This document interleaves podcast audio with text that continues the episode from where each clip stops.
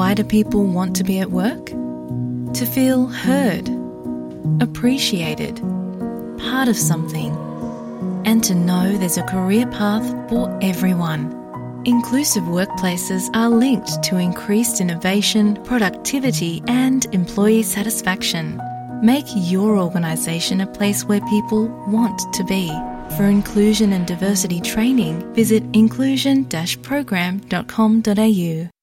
আপনারা আছেন এসবিএস বাংলার সঙ্গে। সম্প্রতি সিডনির এসবিএস স্টুডিওতে এসেছিলেন জনপ্রিয় ও সুঅভিনেতা মাহফুজ আহমেদ। তার দীর্ঘ সাক্ষাৎকারের প্রথম পর্বে ছিল প্রহেলিকা চলচ্চিত্র সহ নানা আলোচনা। আর আজ দ্বিতীয় ও শেষ পর্বে শুনবেন রাজনীতি নিয়ে তার অভিমত।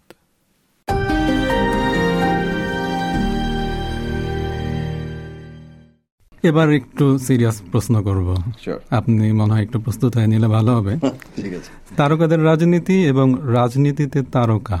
আপনি এখন যে অবস্থানে আছেন ব্যক্তি হিসাবে আপনার কর্মজীবনে পারিবারিক দিক দিয়ে এবং সব সব মিলিয়ে এবং বাংলাদেশে আমরা যে প্রবণতা দেখছি যেটাকে ট্রেন্ড বলছে তো আমার তো মনে হয় আপনি চাইলে যখন তখন রাজনীতিতে আসতে পারেন। ব্যক্তি হিসেবে আমি মনে করছি। কোনো সম্ভাবনা কি আছে? আমি যদি পছন্দ করতাম তাহলে খুব সম্ভব ছিল দু হাজার সালেই। দু হাজার সালেই আমাকে আমার, কি বলব, বড় শ্বশুর বলব নাকি? জ্যাঠা শ্বশুর বলব, যাই হোক।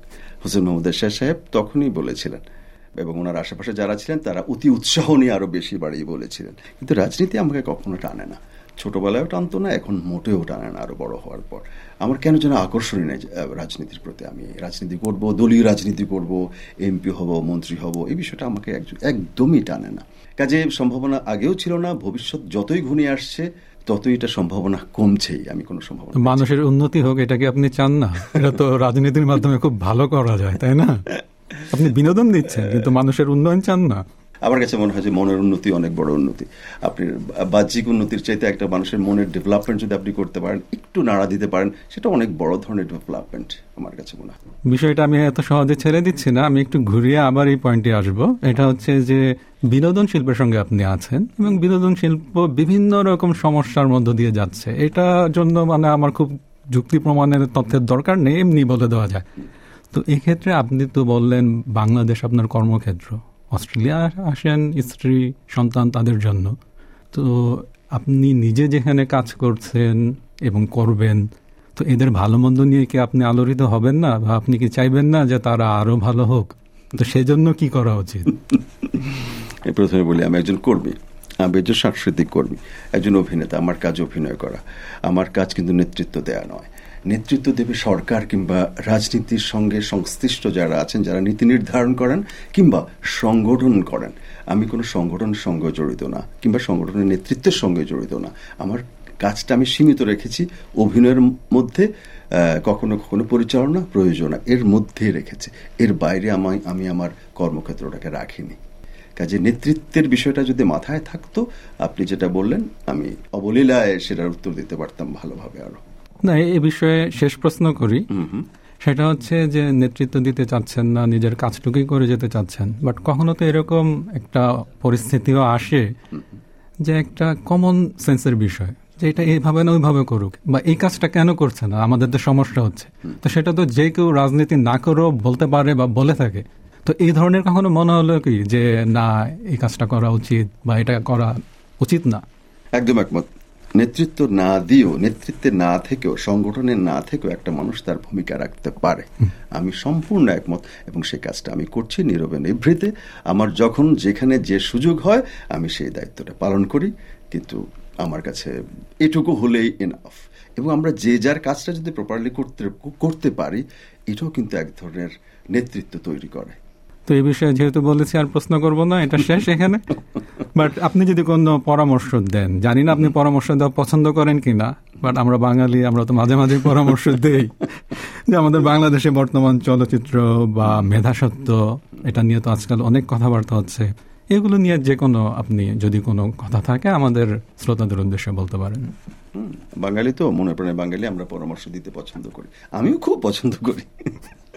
আর এসবিএস এমন একটা সুযোগ পেয়েছি, খুব স্বাভাবিক। তবে পরামর্শ না দিয়ে উপলব্ধির কথা বলি আমি। উপলব্ধিটা হচ্ছে কালচারাল ডেভেলপমেন্ট ছাড়া কোনো জাতি এগোয়, আমার জানা নাই।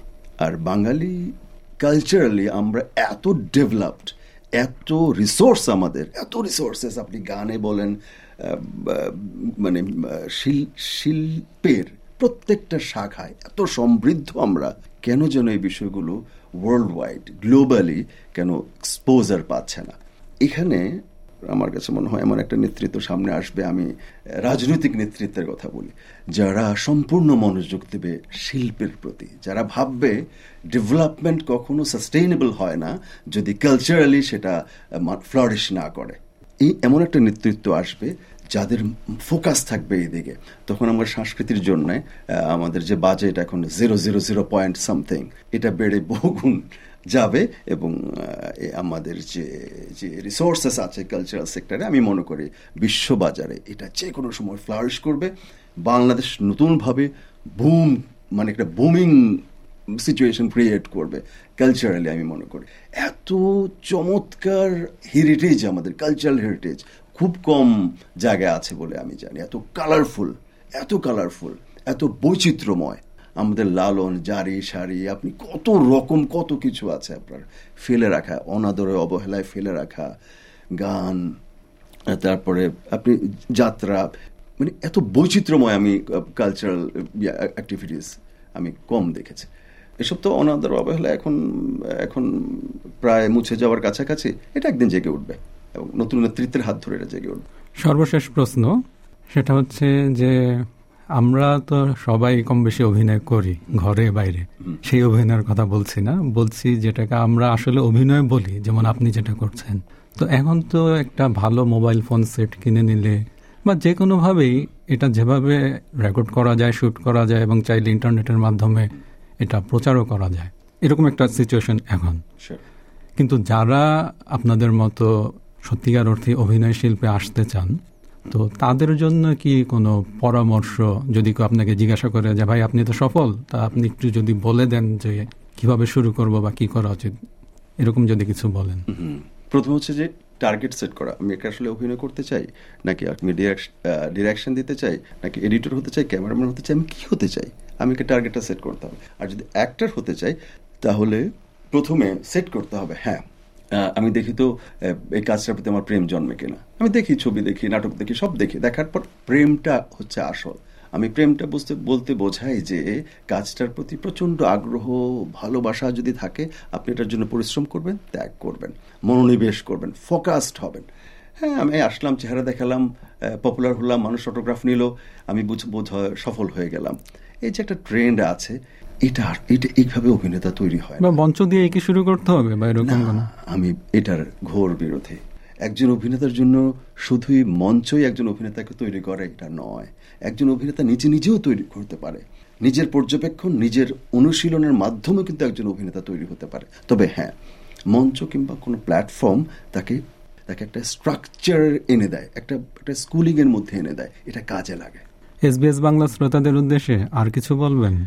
ইন্টারেস্টিং ব্যাপার হলো, প্রতিবার আমি যখন আসি, এর আগে কয়েক বছর ধরে আসি, যে স্ত্রী সন্তানদের সঙ্গে দেখা করতে আসি, তো মনে হয় যে হ্যাঁ ফাইন ঘরে ফেরার মতো আর কি। অনেকদিন পরে ঘরে ফেরার মতো, সন্তানের কাছে ফেরার মতো সংসারে ফেরার মতো। আছে না যে, বিদেশ থেকে গ্রামে যায় হ্যাঁ শহর থেকে গ্রামে যায়, এরকম বিষয়টা ছিল।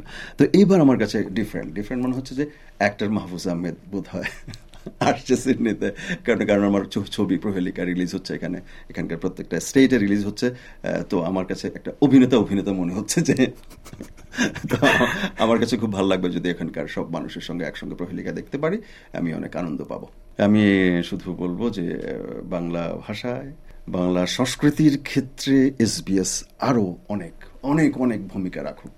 আমার অনেক ভালো লাগবে অনেক ভালো লাগবে অনেক বৈচিত্র্যময় যদি অনেক প্রোগ্রাম হয় যেটা মানুষকে বাধ্য করবে বাংলা ভাষাভাষী প্রত্যেকটা মানুষকে বাধ্য করবে এসবিএস দেখার জন্য। এমন চমৎকার উদ্যোগ আমি নিত্য নতুন উদ্যোগ আশা করি।